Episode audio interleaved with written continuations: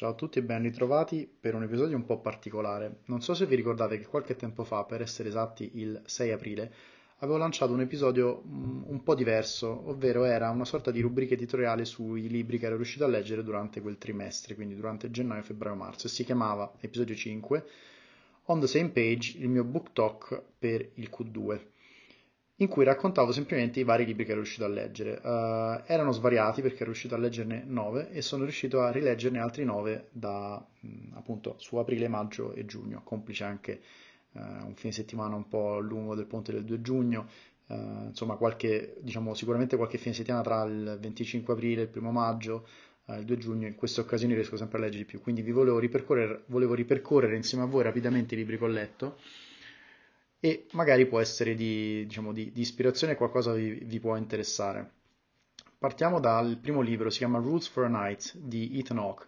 Per chi non conoscesse Ethan Hawke, è l'attore, eh, diciamo, mh, soprattutto conosciuto secondo me per il suo ruolo nella trilogia di Richard Linklater, di cui ho parlato anche nel, nel mio podcast con, con Gigi Minerva, eh, quindi la trilogia del Before Sunrise, Before Sunset e Before Midnight, ma è un attore eh, diciamo, molto conosciuto che ha fatto tantissimi film, tra cui anche un, un sci-fi Uh, un, po', un, po', noir movie degli inizi anni 2000 mi sembra che si chiama Gattaca che se non avete visto è molto molto bello. E lui è anche scrittore. Avevo scoperto questo libro anni fa a Londra l'avevo letto e me lo sono riletto adesso per una seconda volta. Uh, appunto sono le regole per un cavaliere ed è mh, un po' la finzione di, di questo cavaliere uh, che parte per, per una battaglia importante non sa se tornerà e scrive una serie di, di lettere eh, ai propri figli con una serie di principi, diciamo, di valore, di giustizia, di, di lealtà, di, di, senso di onore eh, ed è stato un po' pensato, se non mi ricordo male, proprio per i suoi figli, quindi per i figli dell'attore, uh, un po' come principi di una sana educazione, di crescita delle persone, degli individui che lui vorrebbe che i figli diventassero. Molto molto bello, si legge rapidamente, è un libricino piccolo, ed ha degli spunti veramente interessanti. Il primo, rimasto, il primo e ultimo che mi è rimasto impresso è quello che dice di non giudicare le persone al loro peggio, ma di giudicarle al loro meglio. Nel senso, tutti noi abbiamo dei momenti in cui non performiamo al meglio e l'importante è giudicare le persone per come performano di solito nelle loro situazioni migliori, non nelle loro situazioni peggiori si tende purtroppo sempre a ricordare, a evidenziare il comportamento negativo magari di una persona in un determinato momento, dimenticandosi troppo spesso di come quella persona era o di come si è comportata in situazioni ben più positive, ben più ammirevoli, ammirabili o ammirevoli, ammirevoli direi. Poi ho letto il primo Harry Potter, eh, La pietra filosofale, questo l'ho letto in tedesco e non leggo quasi mai in tedesco ed è una cosa che dovrei cercare di di recuperare ogni tanto e mea culpa non ho mai letto i libri di Harry Potter. Ce li ho avuti in casa, erano stati regalati a mia sorella, non li ho assolutamente mai letti e non ho neanche mai visto i film, o meglio ho visto il primo film quando uscì, quindi veramente tanti anni fa, e non ho mai visto gli altri proprio perché mi ero riproposto, mi ero sempre riproposto di leggerli. Quindi ho letto il primo libro, um, chiaramente è scritto per, per ragazzini, per, per, insomma, per un audience molto giovane, ma non nego che me lo sono molto goduto e non vedo l'ora di leggermi il secondo e di diciamo, ecco, colmare questa lacuna importante letteraria, soprattutto per una persona come me, insomma, a cui piace leggere, mi sono perso tutto questo pezzo di, di cultura, sia cinematografica da una parte, sia letteraria, e soprattutto quella letteraria la voglio recuperare. Quindi, primo libro letto, avanti, eh, avanti il secondo che spero di leggere quest'estate. Ho letto poi, sempre in tedesco, La storia infinita di Michael Ende, un libro stupendo, un libro,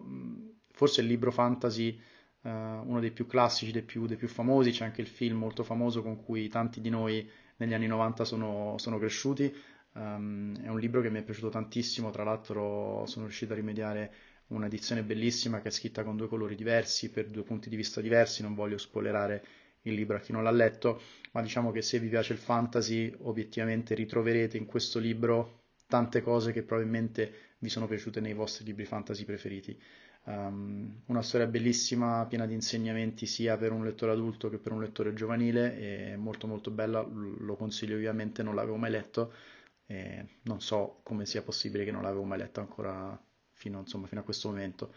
Poi chiaramente non sarebbe una lista di libri senza un po' di Stephen King perché continuano ad esserci libri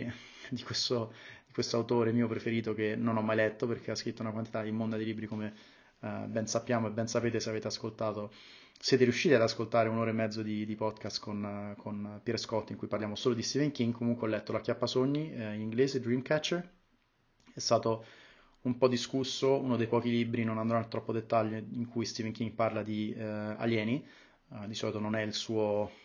il suo go-to genre. Eh, a me è piaciuto molto perché mi piace praticamente tutto quello che lui scrive, però uh, diciamo, non è tra i suoi, mh, mm, diciamo, ecco, tra i suoi preferiti per, uh, per, i suoi fans, però ripeto ci sono delle bellissime cose, c'è anche un po' un rimando a un'altra opera letteraria sua molto famosa e c'è stato anche un film che avevo visto al cinema, mi sa 2005-2006, quel periodo lì, uh, non, me ricordo, non, me lo ricordo, mh, come se fosse stato chissà che tipo di film, però il libro mi è piaciuto molto. Sempre Stephen King, uh, The Eyes of the Dragon, anche questo in inglese, uh, Gli occhi del drago, l'avevo letto quando avevo 16 anni, non mi era piaciuto perché è uno dei suoi primi libri fantasy e se c'è una cosa che Stephen King um, diciamo, ha dimostrato oggi nel frattempo è che sa scrivere qualsiasi genere, però all'epoca conoscevo Stephen King per altre cose, per Shining, per, uh, per Cujo, per It, insomma horror un po' più classico, Le notti di Salem, e quindi andare a leggere all'epoca un libro che era fantasy, mentre leggevo tante cose fantasy, soprattutto di un altro autore che adesso discutiamo tra poco, mi aveva un po' deluso. In realtà è una storia molto carina, molto scorrevole per un lettore giovanile, obiettivamente come, come audience secondo me tra i 12 e i 16, eh, però è scritto molto bene, è una bella storia. Mi ha un po' disturbato che ci sono dei riferimenti al mondo di Roland e della Torre Nera, ma mh, diciamo le, le, timeline sono un po' sballate, adesso non entro in, in troppe nerdate, però molto bello. Ho letto poi, questa è stata una, una, una, scoperta casuale comprato al supermercato, ho detto mi sembrava carino, sono molto appassionato di, di Giappone, non sono mai stato, eh, questo libro si chiama Per le strade di Tokyo di Nick Bradley um, e, ed è una storia molto carina, eh, diciamo di queste storie intersecate di gente che vive eh, appunto a Tokyo, strizza un po' l'occhio al genere, diciamo, al genere cinematografico di Tarantino, soprattutto Pulp Fiction, tutto quel tipo di storie intrecciate che poi si ritrovano insieme eh, con un contesto, in questo caso di, di Tokyo. È molto carino, non posso dire sicuramente il mio libro preferito di, di quest'anno, ma ne valsa la pena leggerlo. Seguito da LSD, il mio bambino difficile, riflessioni su droghe sacre, misticismo e scienza di Albert Hoffman. Albert Hoffman è stato il creatore dell'LSD, casualmente durante uno dei suoi esperimenti eh, ha scoperto di aver creato l'LSD, è molto famoso il suo viaggio in bicicletta, il suo viaggio, insomma suo, la sua pedalata in bicicletta eh, mentre eh, entrava, eh, entrava, in un trip psichedelico senza saperlo, um, questo dopo che aveva scoperto l'LSD aveva preso una quantità molto alta, insomma aveva assunto una quantità molto alta di LSD senza saperlo, uh, e racconta un po' della, appunto, della scoperta dell'SD, dei suoi esperimenti, di come ci è arrivato, di come questo ha impattato anche il mondo, di come questa droga inizialmente è stata vista soprattutto in ambito medico per poi diventare un po' appunto una, una droga diciamo, di, di, consumo ludico, mettiamola così, e per poi essere stigmatizzata totalmente dopo una serie di casi di cronaca eh, insomma un po', un po' efferati, un po' particolari soprattutto negli Stati Uniti, uh, e chiaramente poi tutto quello che è stato il crackdown sulla cultura di Woodstock, delle, delle canne, dell'LSD e tutto, e, e, come oggi ancora ci sia poi una certa reticenza intorno a queste sostanze che in realtà esistono da un punto di vista antropologico uh, da tantissimo tempo, perché eh, le, le cerimonie anche con con gli sciamani, non con l'LSD chiaramente, ma uh, piuttosto che con, con, i peyotes, con i, i, i, cosiddetti funghetti magici, sono cose che vanno avanti e fanno parte di tradizione di popoli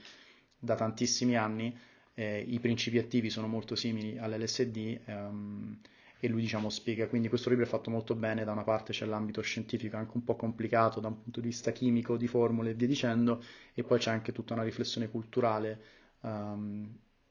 che insomma ecco, tratta, tratta questo tema. E a me è piaciuto tantissimo, a tratti un po' complesso, eh, se siete interessati nel tema secondo me è una, una, lettura must. Seguito da il penultimo, La spada di Shannara di Terry Brooks. La spada di Shannara, allora Terry Brooks partiamo da lui, uno dei più eh, diciamo, conosciuti autori di, di fantasy. Io ho letto tantissime cose sue, ero abbastanza fissato quando avevo 17-18 anni e via dicendo è un mondo fantasy stile Signore degli Anelli, o meglio, Wannabe vorrebbe essere un po' il Signore degli Anelli, Io La spada di Shannara la, è uno dei primi libri, diciamo, lunghi, grossi, importanti che ho letto quando avevo, forse, ecco, la prima volta l'ho scoperta, avrò avuto 12 anni. A me era piaciuto tantissimo, era per tanto tempo uno dei miei libri preferiti, questa è forse la quarta o quinta volta che lo leggo negli anni, mm, ha perso un po' di valore semplicemente perché essendo stato esposto al Signore degli Anelli, non ancora libri purtroppo, ma recupererò, ma soprattutto i film, ti rendi conto che è molto scopiazzato dal Signore degli Anelli, dalla Compagnia dell'Anello e da tante dinamiche di quel tipo. Quindi una lettura sicuramente mi ha fatto piacere, mi ha rimandato un po' indietro nel tempo, l'avevo trovato usato un baracchino di libri usati, quindi non ho resistito, però non è un libro che dopo averlo letto per la quarta volta rileggerò anytime soon. E l'ultimissimo, e questo un grazie a Luca Corinaldesi che ho intervistato un po' di tempo fa proprio sul, eh, durante l'episodio dedicato alla produttività, uh, un libro di Chris Bailey, questa volta appunto non è, non è fiction come non era fiction neanche quello sul, sull'LSD, che si chiama The Productivity Project, Accomplishing More by Managing Your Time, Attention and Energy. È scritto molto bene, eh, inizia ad avere i suoi anni perché comunque è un libro di circa una decina di anni fa e parla di, di questo ragazzo, di questo autore che per un anno uh, ha iniziato a fare esperimenti sulla produttività su se stesso, quindi